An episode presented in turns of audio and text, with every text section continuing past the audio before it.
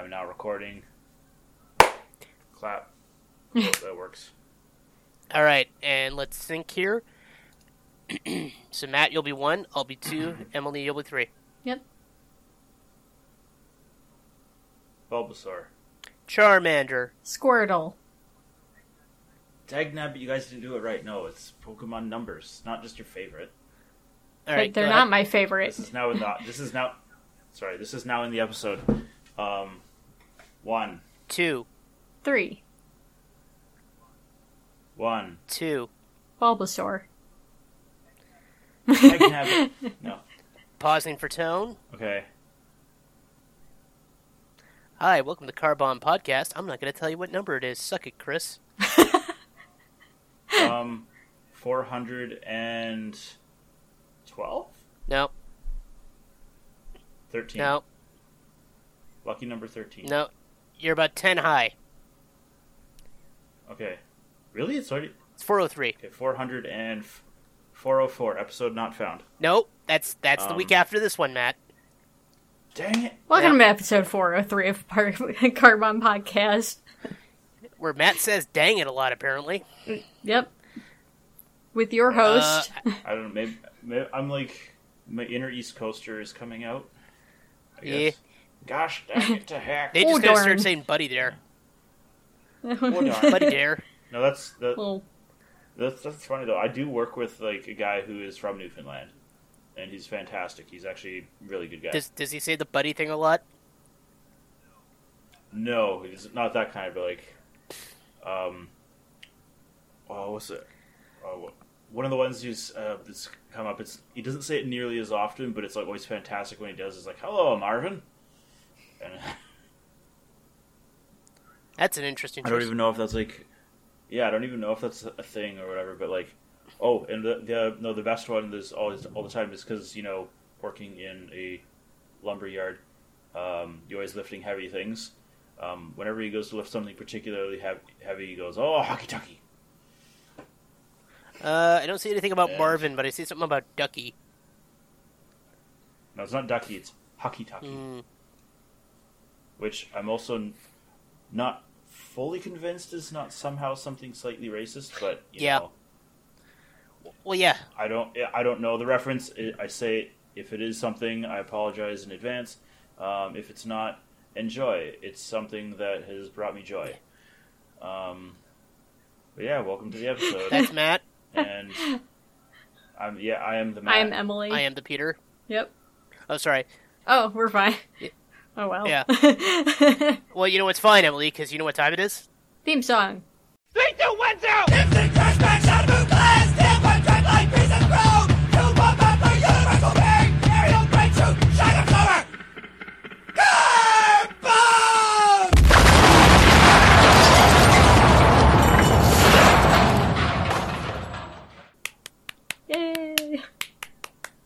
Somehow we stumbled through an, uh, an intro ish. Good Yeah, luck so putting that together, Chris. Chris has already rolled his eyes at least Right. twelve times. Yeah. They're fully gone. I know, and it, it's not like we have three people who constantly end up trying to talk over each other. What us? No, I mean, never. Well, you, you realize that you're saying like you're saying that inevitably to Chris, who is going to be editing this, and is the worst for it. So, at the very least, we're all like very Canadian, and we're like, "Oh no, you go ahead. No, you go ahead. No, you Yeah, go ahead." I mean, par- I'm also including Emily in that. Yeah. So. part can, of the problem can is just the confirm fact is that- canon now that I am Canadian living in America. Yeah. I mean, Yeah. we're gonna be hanging out soon. So you're Canadian. You're just born in the wrong country. but yes, we will be So- hanging out soon for the first time, uh, Peter, and it is super exciting. Nice. I may or may not be planning some surprises for you. Oh hell yeah! I gotta get, get your pops, He's but I'm, I gotta get it like closer to when we go, so they're nice and fresh. Yeah, corn pops. Yes, Corn pops. Mer- I, apparently corn ours pops. are way. I gotta have Apparently ours are like way better than the ones you have. So I genuinely think so. I've I was because here's They're here's made with pure uncut corn syrup. so here's a bit about my childhood, just to start off on a weird childhood note. Um, so my brother was celiac. He still is, okay, yeah. R- right? And he was older than me. So I kind of became aware of this from the get go, which wasn't great because as a kid it also made me kind of like, well, you made my brother something extra. Why can't you make me something extra? You know, I was a bit of a shitter like that. Uh, but Peter, you were so extra. yeah, I don't. But I don't think I really case, did that bi- with my brother. I think I just felt bad for him that he couldn't have a lot of the stuff that we had because he had allergies. So, kind of similar thing.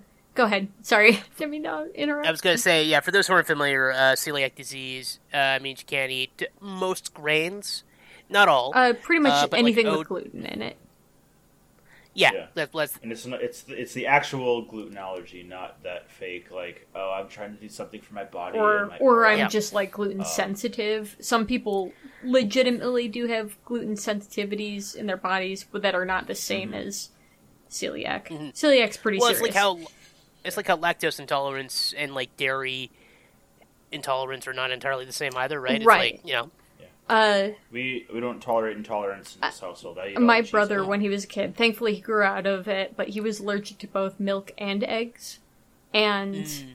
I can't tell you how many times people tried to correct me that, like, oh no, he's got lactose intolerance. And I'm like, no, he has an allergy. Like, like throat swells up type allergy. He will throw up and, like, puff up, and we have to give him, like, a shit ton of Benadryl and keep an EpiPen nearby.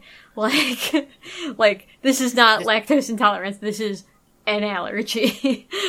yeah, this isn't just horrible farts. Right, right, yeah. Like, don't get me wrong, I'm sure that is terrible and I wish it upon no one, but at the same time, like, this is a little mm-hmm. bit different than that. So, Hundred percent. yeah. So actually wondering oh. if I'm actually wondering if it's been getting worse for me because like the last in this last week, I've noticed like in particular, and I'm, not again horrible side and all that jazz.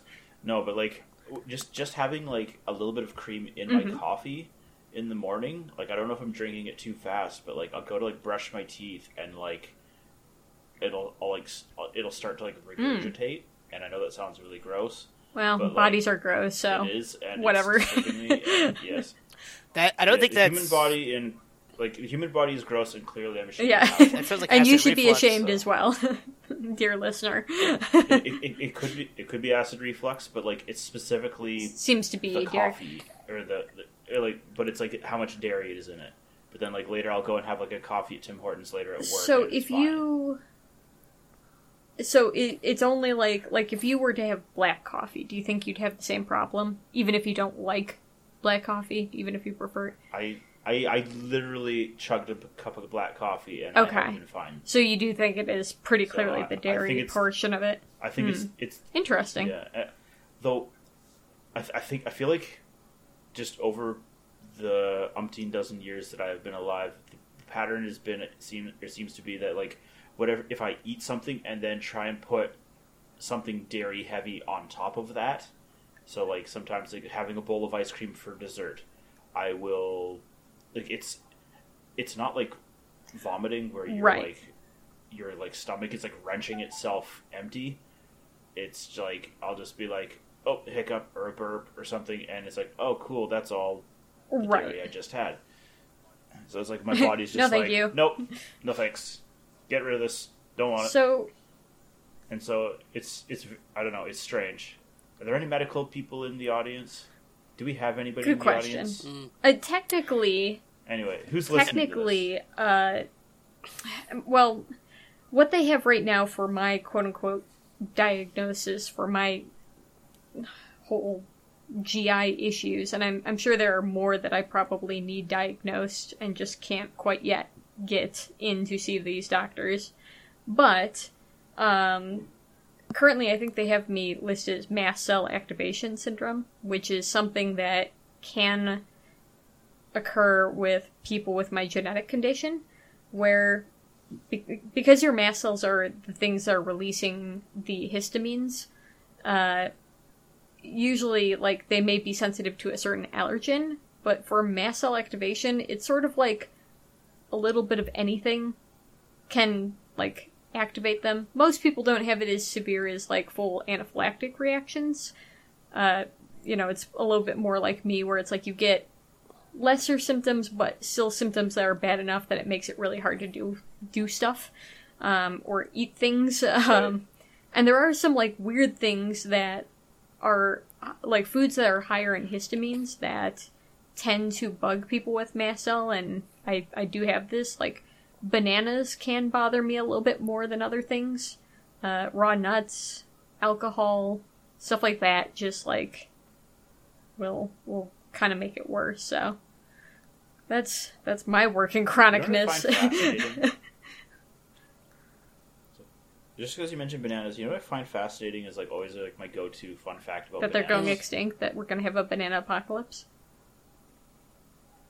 No, but that is Yeah. also interesting. That's the unappeal. Um, it's that um, it is that like the um, natural distribution of I think it's potassium and it's um, oh shoot, what's it called when it has more proton or more neutrons? So it's like the same, Um, but it's um, Uh, uh uh, yes. isotopes. Thank you.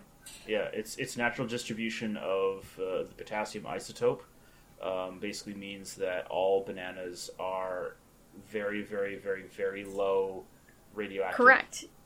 In fact, uh, you may also know this, Matt, already, but are you aware of the um, uh, the BRE scale of measuring radiation?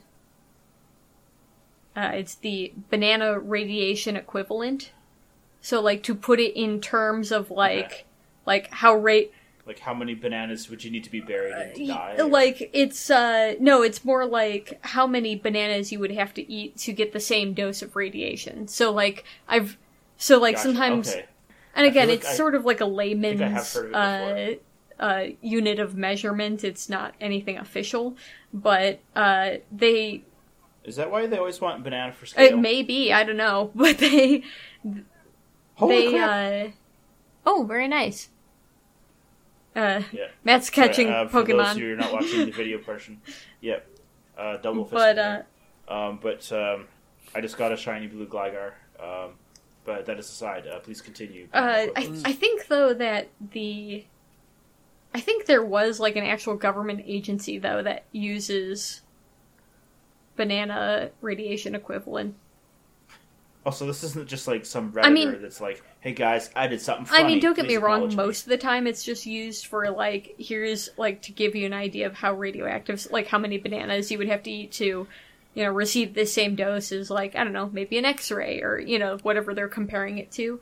Uh, but yeah, I think Right. there are actual like practical uses that they have used it for. Um, in fact, maybe I can like look this up in a minute here. Uh, I remember my brother telling me about this, and it was really interesting. Um,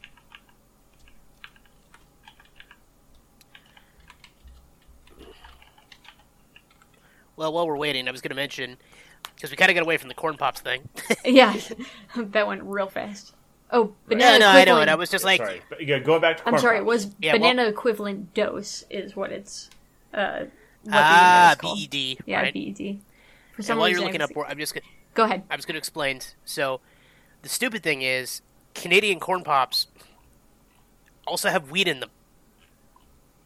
So they're not like, despite that, like they have corn in them. They're not, but like, they're like enriched with other nonsense and like barley and, and stuff. So it's like it's not really pure corn. It's like a weird chimera cereal, just screaming for death. Huh. And then here comes American corn pops that are actually 100% corn, except for all the sugar. But I mean, a lot of, you know, fructose or a lot of corn syrup is, you know, used to make sugar. So it all adds up.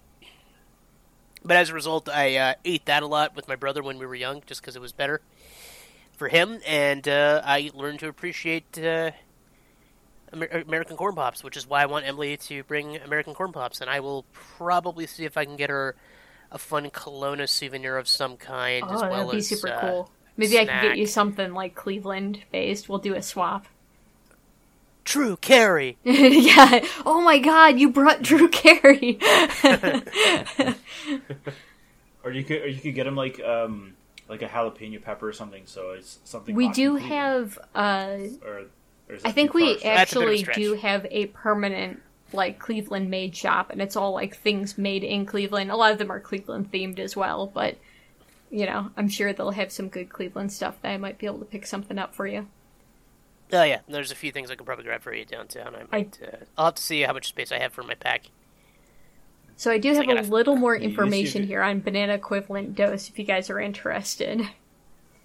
Uh, so the Sure. origins of the concept are uncertain, but one early mention can be found on the RadSafe nuclear safety mailing list in 1995, where Gary Mansfield of the Lawrence Livermore National Lab, uh, Laboratory mentions that he has found the banana equivalent dose to be very useful in attempting to explain in- infinitesimal doses and corresponding infinitesimal risk to members of the public.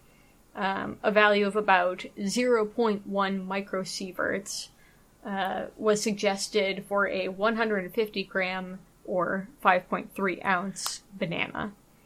Uh, and as far as usage, the banana equivalent dose is an information uh, informal measurement. Uh, so an equivalent Yeah, so any equivalency, uh, any equivalences are necessary, uh, necessarily approximate. Excuse me. Uh, but it has been found useful by some as a way to inform the public about relative radiation risk. Yeah. Um, I'm just trying to take a look.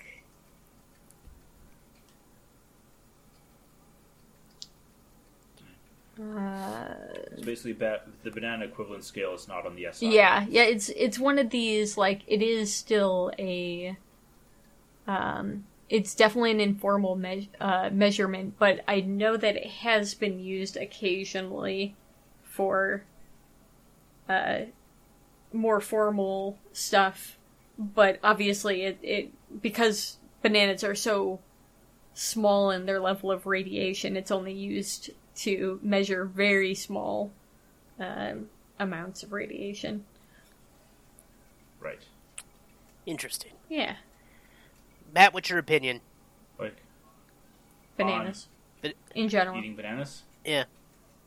On bananas in general, um, I feel like I d- probably don't eat them as much as I should. But I also remember like hearing at one point that some, Matt, that was like- sugar or whatever that's in Matt, let me just stop you for a second. That was like the layup for a joke, and you refused to make a joke. I'm bad at jokes. You're supposed to say, "I'm split on them." Come on, man. Oh. Or even worry, you could have even don't worry, the Matt. appeal joke we made You earlier. think, I, you think I I'm was gonna say, don't worry, Matt. I'm the same Yeah, way. yeah. Like, don't rely on me for anything like that. Yeah. I know, See, Peter. like, you're surrounded by dropping idiots. small hints are not gonna work. Um, like dropping anvil-sized hints is also not going to work. Just- just Yeah. like yeah. I don't know. You, you could even cheat. You could have just like sent me like a, a, a DM or something. Be like, "Hey Matt, I need you to tell me this. Tell me this, this joke Yeah. or something." Um. Yeah. So from there, you kind of talked about Pokemon already. Do you want to use that next? Yeah, so uh first thing, uh just kind of a minor thing that happened. I noticed that the library at the end of my street, it seemed to always be red or blue. Um Mm.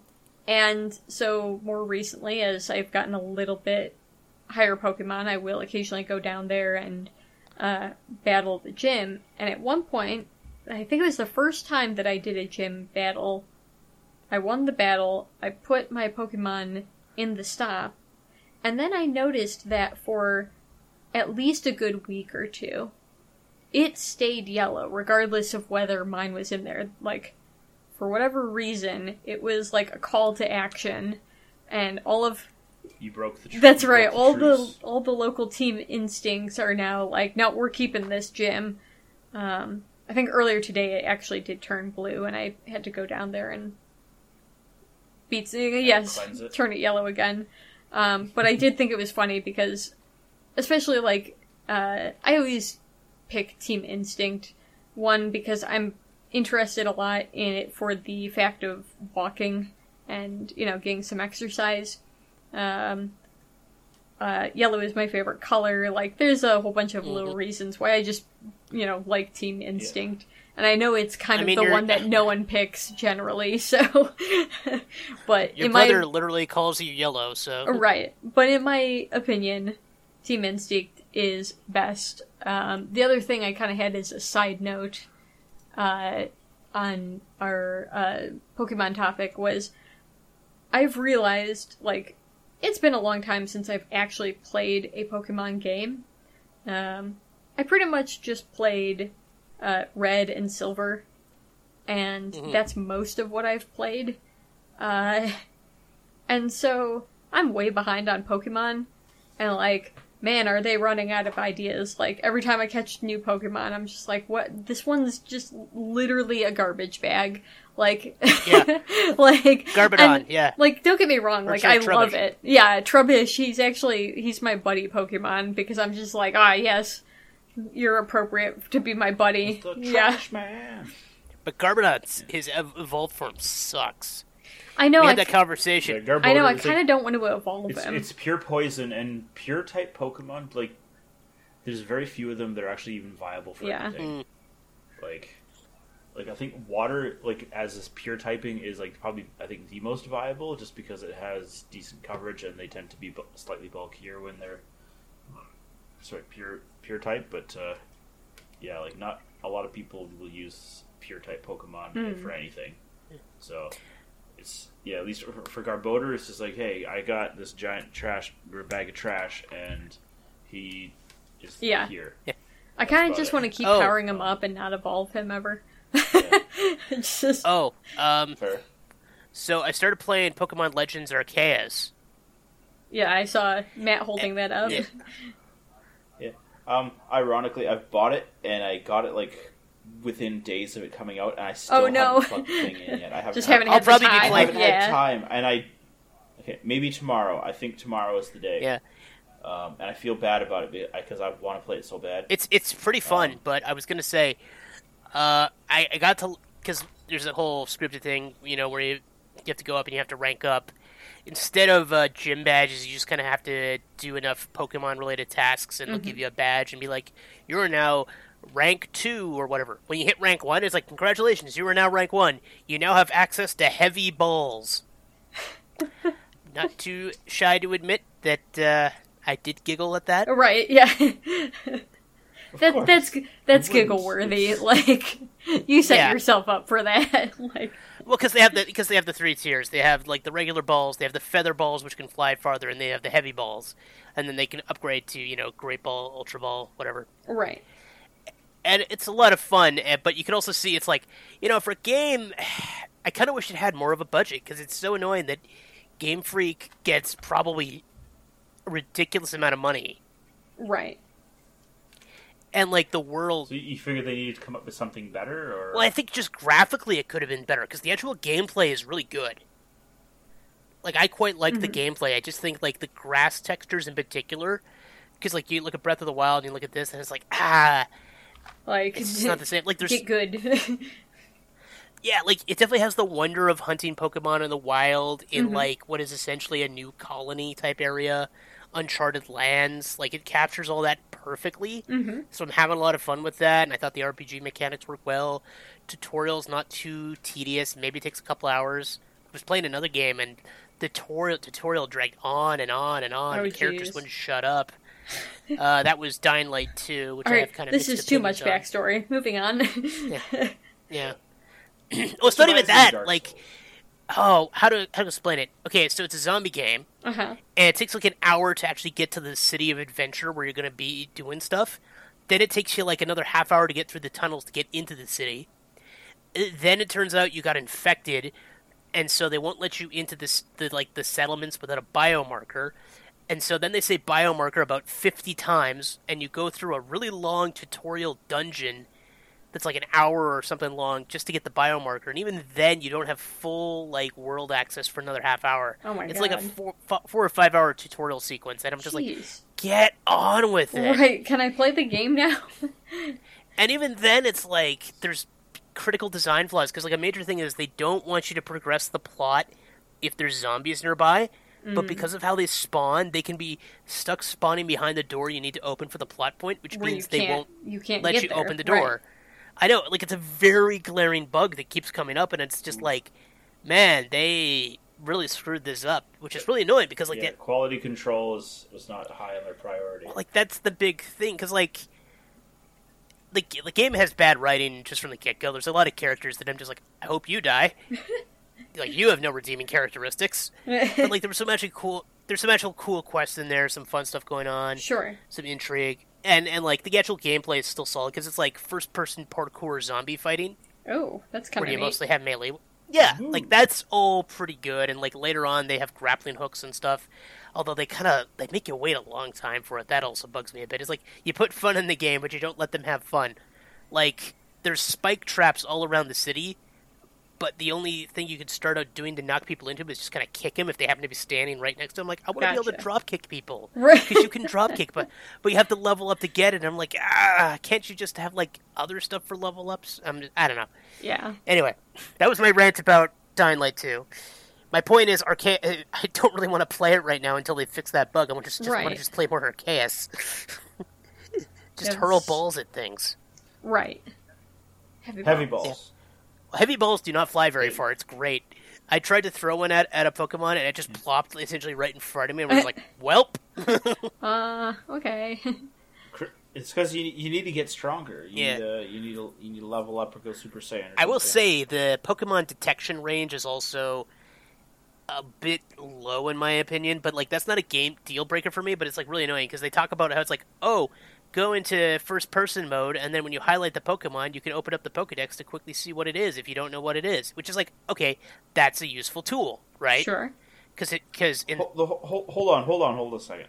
So, just to bring bring this to my attention, is that like everything kind of seems like it's old world style, but there's actually a Pokedex. Is it not like you're not like flipping through a book like a friggin' no, no, there's a the whole anime, thing or- about that. I don't want to. Or oh, it's like they've just invented the computer. No, it's it's it's weird. Okay. You'll understand. You have to play it. I don't want to. I don't want to because then we got to talk about the plot, and the plot is weird. That's the whole thing. Okay.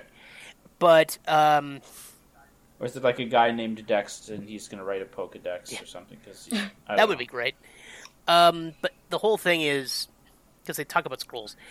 He's very full of himself. there- there's a reason. Anyway, but the whole idea is you can like go into first person mode, look at a Pokemon, and then it'll it should have a Pokedex prompt, so you can quickly look it up because every Pokemon has quests associated with it, and if you accomplish a certain amount, then you can, um, you know, get uh, get experience points, which is how you kind of level up your rank. Okay. So it's not even just catching Right. Pokemon. It's like you have to. Well, like one of them is catch X number of Pokemon. One is catch X number of Pokemon unnoticed, for example. Defeat X number of Pokemon. Uh, defeat X number of Pokemon with an element they're weak against. Those types of things.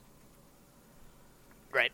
Is, isn't there a bit like where you have to catch like an obscene amount of Magikarps or something? Uh, probably. I haven't gotten to that I, yet. I, did- I think I saw that. I, I saw that as like a meme or something. Like in order to complete its Pokedex entry, you have to catch something like five hundred. Well- or like watch. No, it's- you have to watch five hundred of them do there's splash. there, or there's there's two tiers because there's there's um get complete the research which gives you like a full breakdown of the pokemon stats in terms for hunting them which you only need to complete i think seven or eight targets over like the the seven or eight different uh, objectives you can have with the pokemon. But to fully master the pokedex you do need to get them all the way to the highest number they have. So for like you know catch 12 uh ponyta because like there's ponytas I'm, I'm dealing with right now. Uh, and I've already run into a couple of alphas. Alphas are fucking scary. Level 40 glowing eye Pokemon. Oh my gosh. They're like, hey, I'm gonna wreck your. I'm Yep. gonna wreck your. Oh day. yeah, no, there was uh You- You're having a day, and now it's broken. yep. Congrats on the ass whooping. Uh, so Chris tried to troll us, and now he's promising us that uh, he's not trying to troll us, uh huh. Likely and I don't believe him. Yeah. Um, Matt, you weren't sure if you wanted to tell this next story, so do you want me to do the wrestle thing I was going to do this week first, just in case, so you can have more time to think about it? Um, I think it's okay. We we haven't established. Have we established where I work, or is that one of those things where it's like, I think you've of only talked okay, about. size Like, I don't matter. think you've said a name of it. I think you've just talked about the kind of Okay. work Yeah. you've done. And I wouldn't recommend Right. saying a name just to be safe. yeah, and I, I- I don't intend to, but yeah, um, I can I can go into it. So one of the one of the things about my job is like there's a warehouse in behind like the main building where we store a bunch of wood and stuff, and because as we've established, I work in a lumber yard. Um, in said lumber yard, uh, this warehouse has two big bay doors that occasionally um, acquire birds. Um, this particular day, um, and it's happened on a couple of occasions, is uh, pigeons. Um, pigeons are particularly bad for it though because once they get they get into a place that they like, they will never freaking leave. And they'll poop everywhere. Doesn't matter how many times you scare them away. There's, oh gosh, like sorry, though I, I feel a, a little saltier about um, these pigeons in particular because there is a um, there's a pair of them that have been like living on one of the lights on the outside of the oh building, yeah. And they've actually they've been trying to build a nest, and like every like thirty minutes or whatever, I have to like go out and shoot them away. So I Agreed. don't, I don't know how long it they'll. Oh, they're A part of your job that you Um, didn't see in the original description. like, Yeah. Well, no, like it's it's one of those things that if I was given the go ahead, I'm sure I could solve the problem. And I'm not talking about like killing the pigeons, but like figure out how to keep them off Sure. of the light. Um, so I, I've got plenty of ideas, but my actual job is to you know help customers and deliver wood Right. to people and do lumberyard stuff, not not, to- manage pigeons. Exactly. Exactly. Um, but today in particular, um, because if the pigeons get into the warehouse and start coming in on a regular basis, they need to not do that ever. Um, so today I got to shoot a pigeon, which, Rip was- pigeon. yeah, it's. I, I, I- by the end of it, I felt bad because all we had was a pellet Aw. gun. Um, and so like I got him a couple of times, but he just wouldn't go down. Ooh, So- that sucks. that that was yeah by, by the end of it like he finally was done and i was dealt with him with a snow shovel um basically i picked him up slash not i beat him but or anything i'm not that much of a monster um but yeah i basically had to do that today and it was at first it was somewhat satisfying because the pigeons have been really pissing me off but then by the end of it i was like dang it why won't you just stop Pigeon just trying to pigeon. was- was- exactly. He's just like, I'm just going to live here Right. now. And I'm like, no, you can't do that. I'm sorry. Um, and realistically, it'd probably be more, what's the word before? More cruel if we just l- let him stay in the warehouse overnight because there's no food or water. And I don't know how long those things can go without. But um, I'm sure it'd be fine overnight, If they- but you know, for a long enough Yeah. period, it would not be pleasant for them. Yeah, and it would, be literally pitch black inside the warehouse Yeah. at night. So, um, but yeah, it'd be not good. Anyway, um, that was part of how my day went. But uh, I don't know. This I, earlier when we were kind of talking when I mentioned it, like we were kind of talking about like other pests and stuff, and uh, I know like you you mentioned you started to mention mice. Like I actually haven't really seen mice. Actually, no, I I have seen a mouse around the store once Oh, and that makes far more sense to me in the sense that um, the place that I work also happens to sell like bird sure. and Yeah, like things that mice want, might like- want to take advantage of. Yeah. But uh, yeah, then this one was just like chilling on the outside of the building, and it's like not very common that you see Yeah. mice. Wait, Oh, but no, there actually there was another one that would ha- hang out underneath our like the one of the wood dumpsters that we have out out back. Um, and one time, actually, on a more positive note, um, he got to go to the dump with me. Because what we do is we take these dumpsters we put them on the back of one of our uh, flat decks or whatever, and strap them down. And I then go to the dump, the dump or tip the deck or whatever, dump all the garbage out, and then drive home. But this particular time, I happened to be looking in my mirror and I saw that he was on the back of the truck. The, the mouse, I mean, and I was like, "How Right. the did he get there?" Um, it, it turns out he was living in one of the dumpsters. Oh my gosh. And like, but the thing is, these dumpsters are just made of wood, so there's like nowhere for him to really Right. live. But he somehow was just like attached himself to this dumpster, and it was somewhat fun because then when we um, took the dumpsters off the back of the truck, he was just sitting there on the back of the truck, like, so and I was just like, oh, he's just there. He's just hanging we out. will we will Okay. hopefully have less rats in our city uh, this spring because one of the Oh. exciting things that I heard is that we are finally going to be getting a trash service that provides trash cans. So this is something that I've always Okay. hated about my city. Um, I I do love living here, but it's been one of the downsides, and that is that they will not take your trash if it is in a trash can. Yeah, What? you. So we have trash cans behind our house that you know when we're putting out garbage, but it's not garbage night yet. We put it in the trash cans. But if I were to drag those trash cans out to the curb and leave the trash cans out there, unless I write that, you know, the trash can itself is trash and I'm trying to get rid of it, they won't take it. They will leave it. Huh. Um, you have to, so I have to pull the bags out of the trash can and take them to the curb. And then inevitably the crows and the skunks and the raccoons and possums and whatever else, rats, you know, come out and they All of the riffraff. tear open the bags and they make a mess everywhere and you get to clean everything up. So, uh, so now they're going to be switching to a service that uses a truck where like a certain type of can fits into its arm and it like, you know, pulls it up and and Yeah. does the whole thing.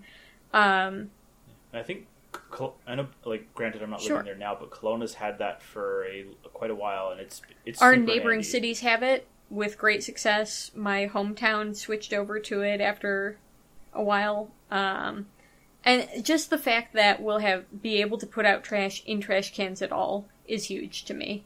Because I'm really tired of you know. I, you try not to put them out too early so that there's less chance, but you know they sit there overnight, so you know things come out. You're not going to stay up and defend your trash bags, so like Yeah, it's like it's it's not. um, worth it. in fact, it's yeah. one of the reasons we have so many skunks in Cleveland Heights.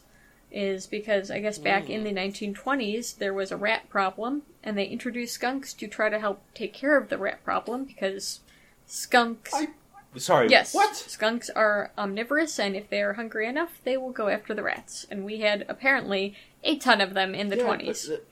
So what what brain genius was like? You know what? Rats are a pain in the ass. Let's introduce this very smelly. uh, yeah. I don't know. It was just uh, like I guess they thought this would Did, did he have shares in like Skunks Anonymous or something? Or It like- may have just been one of these, like it's the like most affordable option. I don't know. But anyways, they introduced nobody else wanted they them. introduced a bunch of skunks. Uh, the skunks flourished because there was lots of food and lots of good places to live and all of that.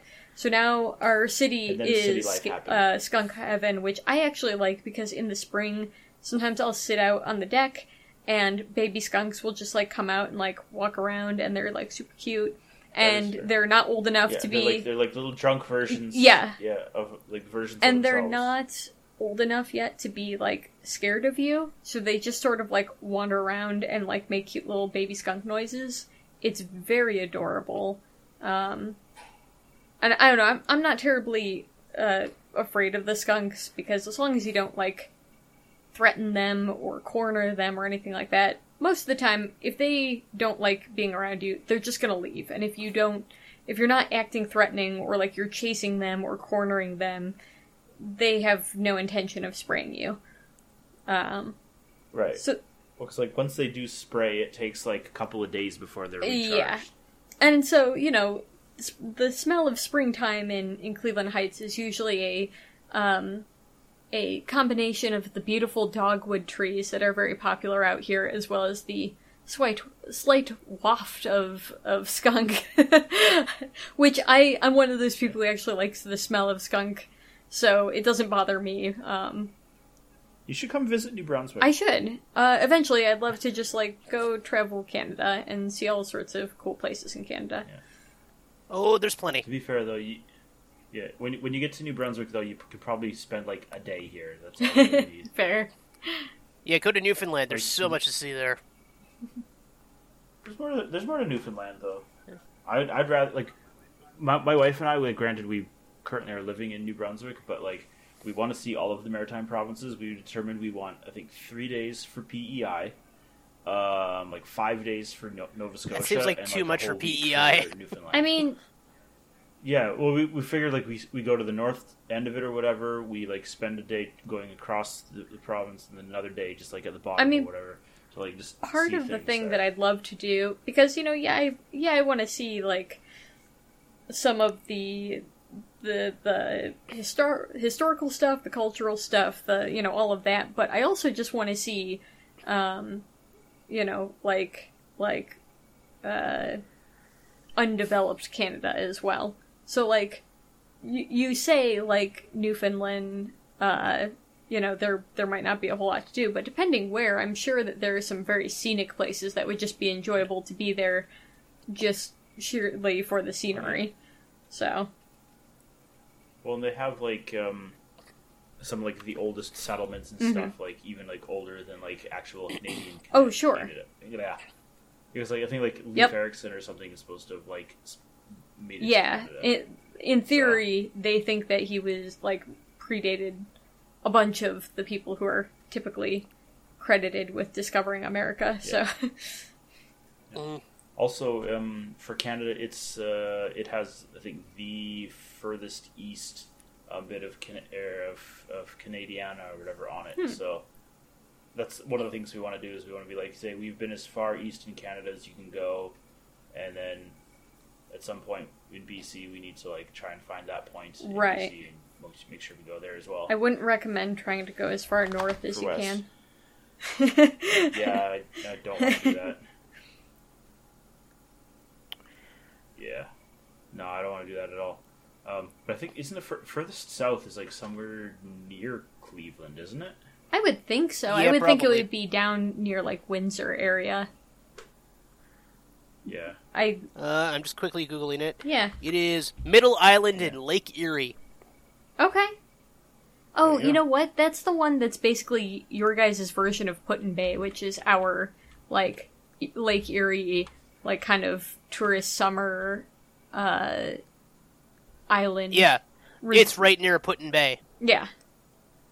Yeah, because So right I've near almost Pelee been to Island. Canada. I've I've been to Put-in-Bay. I've also been to Detroit and like gone up to the top Yeah. of the Renaissance Center and looked across the river. So I I can see Windsor. Like You've, you've I've seen, Canada, Yeah. sort of. and from there it's not right. I've never had to use a passport to see it though. So Hey, guess what's coming to uh, Detroit soon, Emily? who's that? Wrestling. Wrestling. Yeah, Wrestling. Speaking of wrestling, doing I first- bet you you have a story for us. yeah, I do. Yeah, that's exactly why I brought up that segue. You you actually gave me a perfect because I think it was just the other day. It's like AEW is going to Detroit for the first time ever, Oh, hmm. so that'll be cool. It's nice that they're, they're branching out to other cities. yeah. Anyway, so unfortunately, I have to segue from that to some sad news. As uh, beloved wrestler Scott Hall, also known as, let me go through his list of names. His probably his most famous alias is Razor Ramon, but he was also uh, the Diamond Stud, Texas Scott, which is a hell of a name, and only topped by his other one, American Starship Coyote. Incredible. Yes, that was the one he had in Japan. That sounds about right. Classic. Yeah. So he passed. He had an untimely death at age 63. Um, unfortunately, it was complications. He had been going through a lot because of COVID and everything, and then he broke his hip. And unfortunately, like he he apparently ha- was home alone with a broken hip for days before he finally got medical help. Ooh. So he wasn't in great shape before all that, and then he had the surgery, and then apparently during the surgery he had a, a series of heart attacks, and unfortunately from there it was a rather brutal waiting game. He did get a chance to say goodbye to his family and friends, but yeah, it was a very sad occasion. It's nice that he at least So got what the chance to say goodbye, but still not a Yeah, a, a Uh, nice I- I- well- occasion. well they took him off life support, and apparently he was still going for like five plus hours. Wow.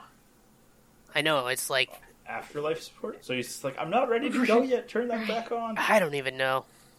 Like, dang, like that. That that's right. I will Yeah. say, like, as terrible as it is, it is nice when people get a chance to say goodbye. Though, um, my my mother in law got to say goodbye to her mom, and like she was lucid, conscious. She didn't have dementia, anything like that. Like it was, they actually got a chance to talk about it, and it was actually, you know, it it was about as nice as it could have been. You know.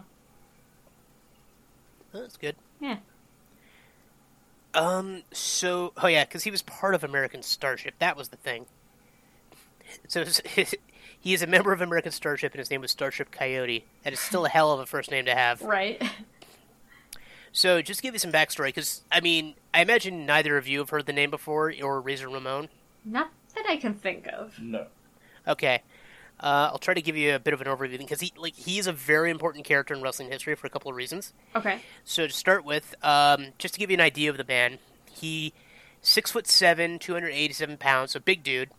Um, he was trained by Hiro Matsuda, who trained a lot of '80s wrestling legends, probably most notably Hulk Hogan. Uh, but like, there's a few others I can name, but we don't need to list it off because this is already going to be like a lot of who's. so I just wanted to also give Hiro. Matsuda his due here. Um, so he started in 1984, but here's the thing: in 1983, he was a bouncer, and the story I'm about to tell, I think, informs a lot of his life because he got into an altercation with a patron, who then retaliated by breaking Scott Hall the windows on Hall's car.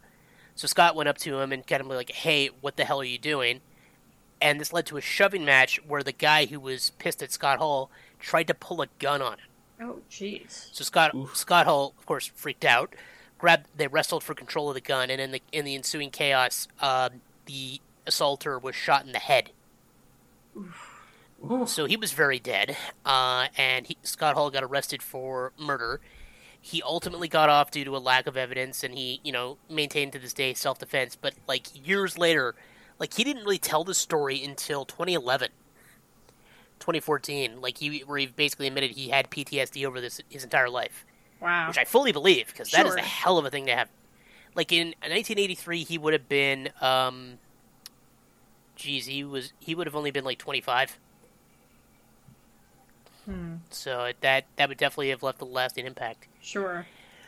So yeah, Wow. he he started he started as um, yeah, what was it, American Starship in the in the National Wrestling Alliance, but then he ended up in the American Wrestling Association as part of the infamous WrestleRock thing that we talked about in an episode, where he was there was a duo where it, it, it, he got paired up with Curt Hennig, and he was his tag team partner, Big Scott Hall. That was his that was his character, Big Scott Hall. He's a big guy with a mustache. That's my partner. so you know, not a lot of character work there, but Fair. he was uh, capable enough wrestler. And then he had a stint in WCW, uh, including as the Diamond Stud. Where the Diamond Stud was essentially the bodyguard for Diamond Dallas Page. I don't know if you recognize that name. Chris Uh, would, but he's not here. Yeah, I was gonna say it sounds I kind of I've heard you familiar. mention him before Yeah. somehow. Yeah, uh, he'll he'll come up later in the story because he's he's pretty relevant. But like that was the thing. So like, he's like, okay, if we got Diamond Dallas Page, here's his bodyguard, the Diamond Stud. That was the whole thing. uh, but he still didn't get like you know set the world on fire. Uh, he did have a short feud with the, some other guys, but it didn't really um, go anywhere. What this did lead to, though, was he started in the WWF in 1992, which is where the Razor Ramon character debuted.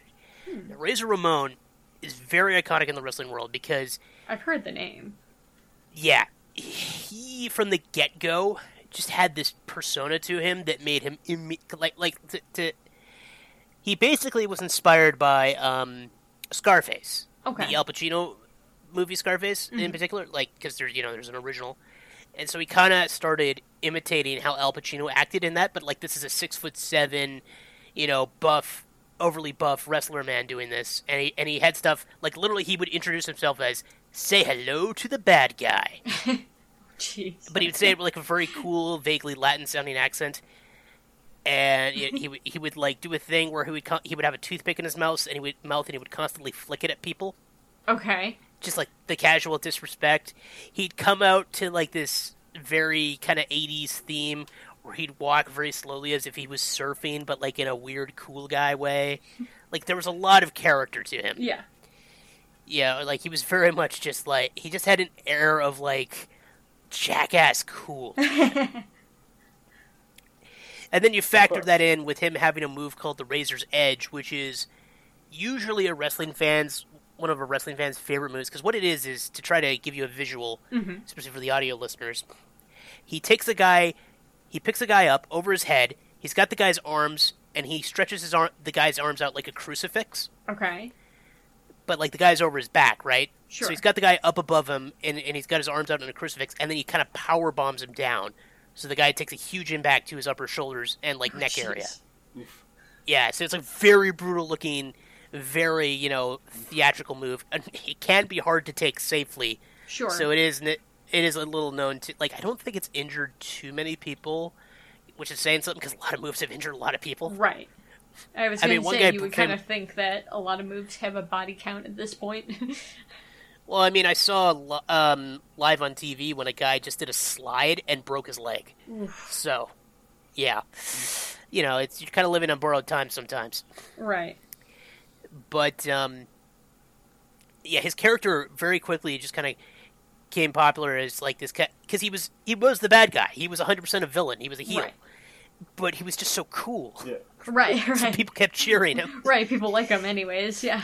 Yeah, so he ended up getting into a legendary feud with Shawn Michaels. Um, I'm sure I brought because I brought him up a few times now. I, I think he, so. who of course yeah. would later be friends with Triple H. Uh, this is actually how this all started because he quickly befriended Shawn Michaels in particular, and he would also soon befriend Kevin Nash, who was Diesel at the time. And together with Triple H and uh, Sean Waltman, who had several different names we don't need to get into right now, uh, these five became known as the Kliq, which were just a backstage group of boys who kind of were like, "We're the we're the most important guys in WWF. If you if you piss us off, we'll get you run out of the company." Oh my gosh. Which they did. It like they did run a couple of guys out. They did Wow. torpedo a couple guys' careers. Uh, to be fair, a couple of guys who they torpedoed turned out to be dicks.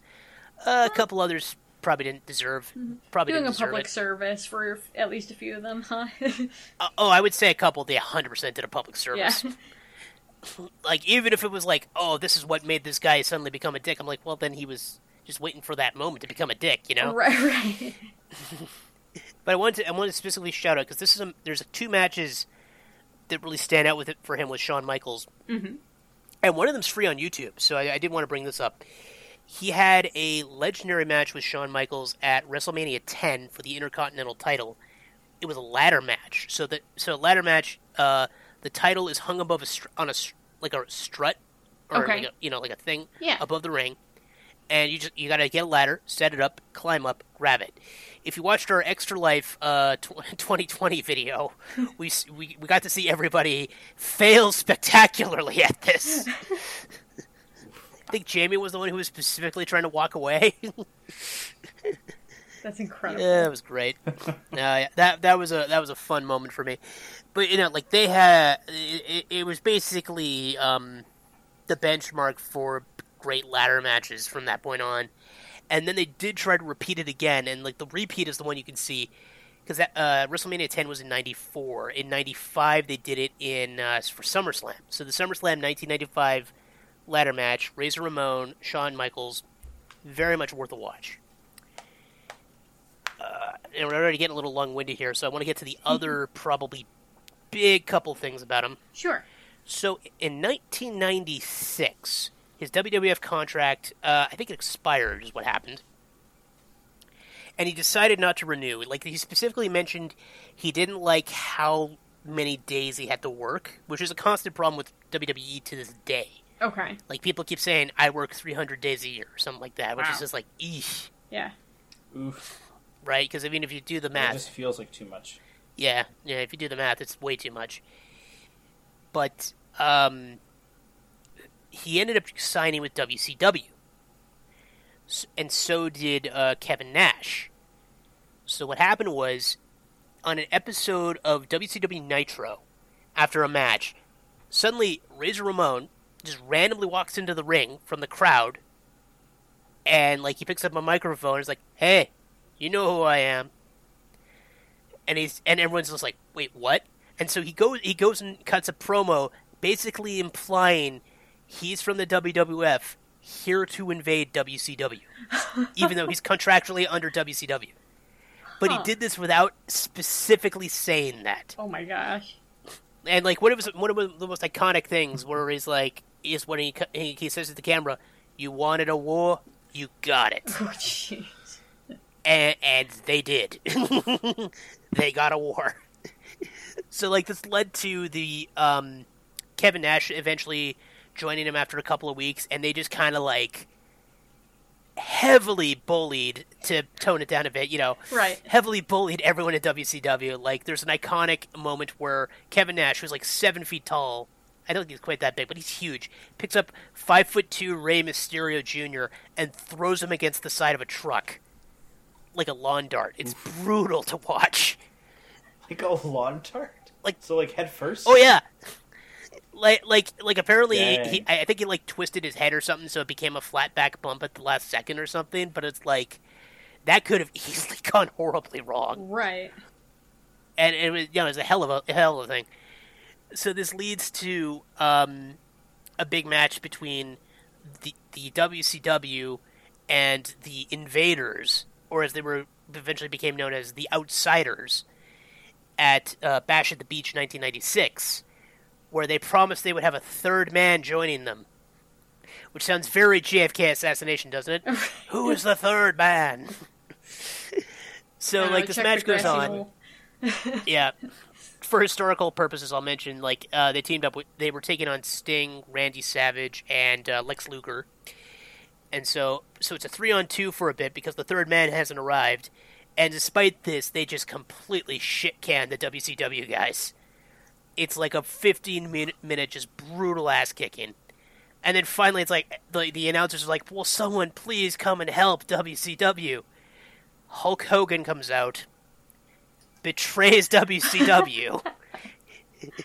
He's the third man, and we have the genesis of the New World Order, the NWO. Probably one of the most famous factions in World Wrestling Entertainment. Okay. Yeah. Yeah. Yeah, yeah. Hmm. Again, it's like one of those things. Even if you don't know I was gonna Hall, say even I know about it. So yes. right? Matt, I'm, I'm assuming you're familiar, somewhat familiar with the NWO, or are you? I feel like I've. I feel like I've heard of it Okay. before, but I don't know if it was. Ref- Yeah, you, if okay. You're you're to very wrestling. wrestling blind. I probably know. I am extraordinary le- wrestling blind. I'm like Yeah. blind, deaf, and. Okay. So this is good for you. I'm helping you. Exactly. I am. I am broadening my horizons. You're welcome. Thank you. Yeah. So my, my, my point is Scott. I feel like I'm being cultured. yeah. No, I've gotten the same thing. I'm like I don't care that much about wrestling normally, but uh, Peter makes it really interesting. So I'm glad I'm doing that. So my point is Scott Hall was pivotal to the whole NWO storyline. Like you know Hulk Hogan shot it into the stratosphere where it became a major storyline in WCW for well over a year, but Scott Hall was the genesis of the whole thing, which is one of the reasons he's one of the most important. Because, like I said, I brought up he had an iconic ladder match in WWF, two of them, in fact, and now he's he's helped be the, the start of one of the most important wrestling angles for WCW. Unfortunately, as time went on, uh, Scott Hall's demons would really start to rear their head. He had always been a bit of a, I think, in particular a boozer. I think there was drugs. I'm there probably was, but I can't say for certain. okay.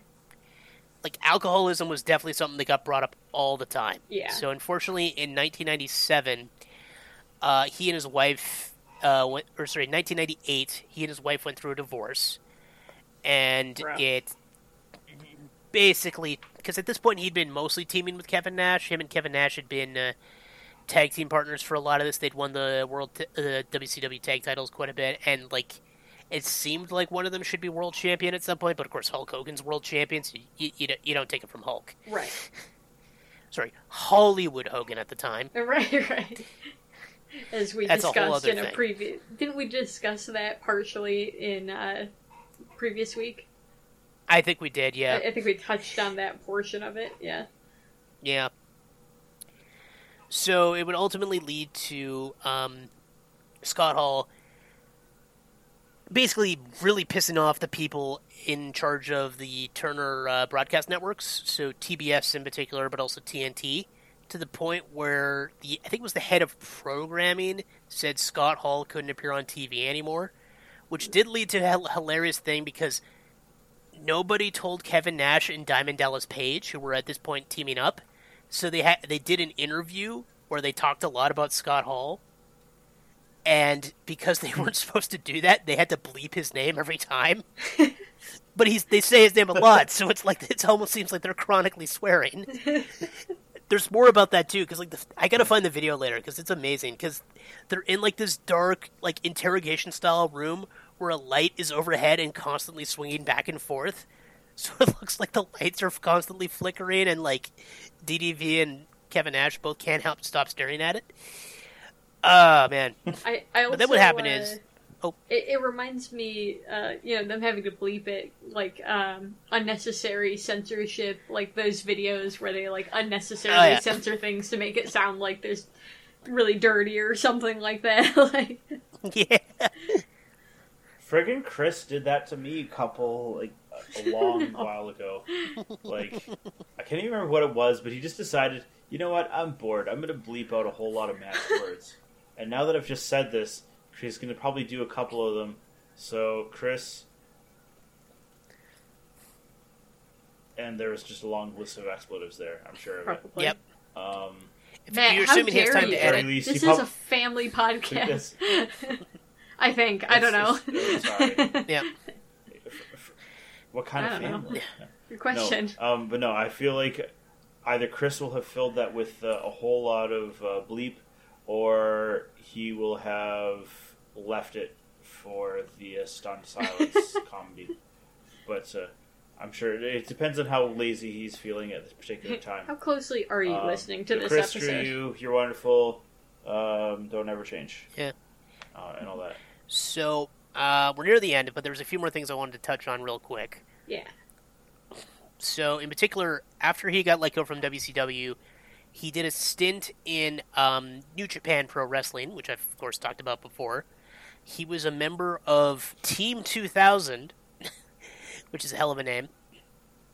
And notably, one of the people he took on and lost to was Hiroshi Tanahashi, um, which I'm sure almost nobody recognizes that name. But back when I talked don't about New Japan so. Pro Wrestling, I mentioned he was the ace of the universe. Okay. Like he was essentially the most important guy in New Japan for ten years, and he's still there. Like he's still Right. winning championships and stuff, and he's still like uh, I mean he's in his forties now, but he's like he's kind of like near end of career John Cena to a degree. okay. You know, it's not it's not a one to one because it's hard to do one to ones with some of these guys, Right. but he was definitely like the face of New Japan. And uh, yeah, somebody who gave him an early rub in his career was uh, Sc- Scott Hall. S- Scott Hall saw potential in him, and Cool. so after uh, Scott Hall passed, uh, even Hiroshi Tanahashi, he uh, did a couple tributes to Razor Ramon, including kind of walking like he did to the ring and doing a toothpick flip and everything. That's awesome. Uh, oh, I forgot to mention one of his other catchphrases was "Hey yo." So a lot of people said "Hey yo" after he passed as well. Again, imagine it with more of a Latin accent. We're talking like a hey No. or Hey yo. I'm trying to do an impression. See. Yeah, the problem is I'm trying to do a bad Latin accent when he was kind of doing a bad Latin accent. So you know, So it's just a worse Latin accent. yeah. But. I But mean, Carbomb does a bad Latin accent. yeah, so there's one other thing that he was heavily involved with um, was the plane ride from hell, where he the plane ride from hell is a whole other thing. There's an episode of Dark Side of the Ring about it because it's really it's really messed up what happened. And essentially, what happened is he got drugged by his old friend Curt oh Hennig, who I mentioned way back at the beginning, because it was a thing that apparently they did in the '80s where they would roofie each other as a joke. wow. What a Very, hilarious. very, yeah, what a Hilarious. Yeah. prank. very glad Oh people don't do that anymore. Yeah, right. I mean, and it's I'm almost certain some of them did it for sexual reasons. In this case, it was like you know to prank them, which is still like fucked up. But right, yeah, that's it's not cool to well, mess okay, people up. Also, for... like, where do you, where would you friggin' just get roofies like that? I don't even Like, know. But um, I- He- I don't know. he- I was I don't gonna say know I don't know. I don't have a guy. he got accused of, you know, like first of all, you know, being drunk or something. He was, of course, he drugged, and when he woke up, apparently he he acted in a way where it looked like he was trying to lick the flight attendants, which is horrible. You know, and- but Yeah. like at least we kind of get the idea. Okay, maybe he wasn't fully in his faculties, and not through his own choice when this happened, Sure. right? right? Like I'm I'm not saying I don't believe the flight attendants. I'm just saying there's mitigating circumstances to why he was acting like a douche. Other people Right. acted really bad on that flight, and they had no excuse. I just it's a whole thing. Yeah. Uh, but this would Those ultimately poor result flight in him. attendants, like, even if it Oh. wasn't. Because, like, regardless of whether it's their fault or not, like the wrestler's fault or not, like, they still gotta deal with it. like, Oh no, no, the, the flight attendant sued sued the company, and it was Yeah. settled out of court. It was a whole thing. Uh, so he was ultimately let go from WWE, and he did some random stints in companies like uh, Total Nonstop Action Wrestling (TNA). Now they're called Impact, so they have a much less horrible name. And around, I gotta get this. I want to try and get the dates right. When did he start? I, want to say 2011 is when he started to really clean up. Um, hang on, let me see if I can find it. Yeah, because they did an ESPN on him in. Okay, no, it's 2013 where this happened. He got invited to live with DDP, Diamond Dallas Page, and Diamond Dallas Page has been doing a thing where he kind of reinvented himself as a yoga instructor, where he did As as you do. yeah, Right. he, he what what he what he specializes in is like this very casual, high impact yoga, oh, yeah, and like he's it's sometimes co- like colloquially called like fast yoga i think but it is. Yeah. it's almost more like the hit version of yoga like Mm-hmm. like it's not as um like they describe it as not being as spiritual and more physically you know yeah transformative. it's more like a workout you know like a typical workout in some ways than like your typical relaxation meditative type yoga So this is this, he's very much been a self help guy, and he's uh, taken in a few different people try and uh, get them to turn their life around. And as I mentioned, he was you know partners with Scott Hall back in like '91, sure so it was kind of cool that you know 20 years later he'd be like, "Hey man," and so he was invited to live with DDP, uh, helped raise money for him to get him hip hip replacement surgery, uh, you know, just get him cleaned up right and yeah, it was a. It really turned his life around. Unfortunately, COVID, he, you know, being isolated, he ended up turning back to alcoholism after all this time. Mm. oh this sucks Yeah. Yeah. Yeah, this this pandemic has been a bugger on everyone. yeah Yeah. yes So So that's kind of the unfortunate thing we have to end on is just the fact that like he had turned his life around, he was doing great, and then COVID just kind of it seemed to, you know, I don't want to, but it's definitely what you kind of. I It's just not definitely there was one thing I did kind of want to bring up. Actually, I don't know if how much COVID stuff we really want to get into, but uh, so it's it's been about a week now since they've removed all basically all of the, the mask mandates off yeah in New Brunswick. Mhm. Um, the one thing though that I I haven't really gotten into it with anyone in particular, but or anything like that. But um, one thing I did hear on the radio that I did find was quite. Um, I feel like it, I want to say informative, but it's not the right the right word. It was like almost like a okay, that makes more sense. okay but like clarifying maybe whenever everyone's like, "Oh, they're dropping the restrictions." Okay, so we don't have to do any of this stuff anymore. And it's like, well, no. What it was is they were they were interviewing a doctor, and the doctor was actually like correcting the newsreader that or who was like doing the Okay. interview, basically saying that like, okay, they have removed the mandates, so it's not lo- no longer mandatory. But health officials are still recommending that in appropriate cases you take necessary Sure. precautions, including wearing a mask. So it's like, okay, that makes that makes more sense because beforehand I was just like, well, clearly the premier here is just doing this for the political points, and there's not really any science involved in the decision. So I'm just going to keep wearing a mask. Yeah, I was gonna say. I know in uh, Cuyahoga County, numbers have been good enough that they are removing a lot of the mandates. A lot of local places, stores, libraries, stuff like that. I've noticed a lot of signs still requiring masks, which I'm totally fine with. Um, and Yeah. honestly, even the ones that don't have it posted, I'm wearing it in. Especially, you know, for example, things like I'm gonna be going to Florida with you guys, and I really want to make sure that I'm healthy and well before I come see, you know, my That's international friends and stuff like that. Um, and especially because it's also right, Florida, exactly. Uh, just one more Yeah. reason, among other reasons, that I'm probably not going to do like the Disney parks or anything like that. So, um, yeah. Yeah, it's fair. but uh, On a slightly more positive note, did any of you guys watch um, the new uh, that new Disney movie, uh, Turning Red? I have not. Although I did recently watch Um, Encanto, and it was incredible. I Matt, we are understand at an why hour. That's- That's, everyone. that's the other one that's on our list. Yeah, I, I understand now why everyone was like super excited about that one. So, uh, yeah, if you have not seen it, Matt, I absolutely recommend it. And for anyone else who has not seen it, it is very well done. and I and I also recommend watching um, uh, Turning Okay. Red. Um, it is a nice little like slice of Canadian life for uh, like uh, like even like second or third generation immigrant family.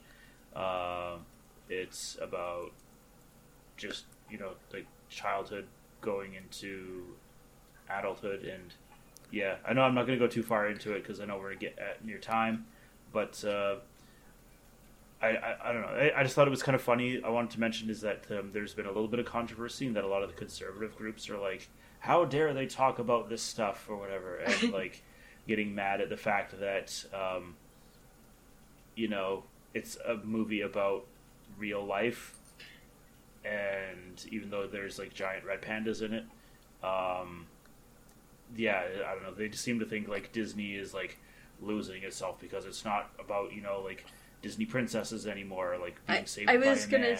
like, I was gonna say, I know. Encanto got a lot of blowback because one of the female characters is like physically very big, buff, and strong, and they're like, oh, you can't have Right. like emotionally strong women anymore. They've got to be like physically strong butch ladies, and it's just like, geez, calm down. Like, there's both of those characters in this movie. Did we watch the same thing? Like, calm down. Tucker Carlson Nope. got mad about them remo- removing the high heels on an M&M, so whatever. Yeah. like, He the, the man wants to bang Right, candy, right. so it's one of my No, no, he wants please he wants to bang. his show. uh, all of the Oh, no, above. no, he he wants to get he wants to blow Putin. Yeah. But I don't know. Screw Tucker Carlson. He can um, get a reach around from whoever he wants, but please take away his show. Ye- Um, no candy with for you, sir. Um, is that time for the out- is it time I for think the it's outro? time.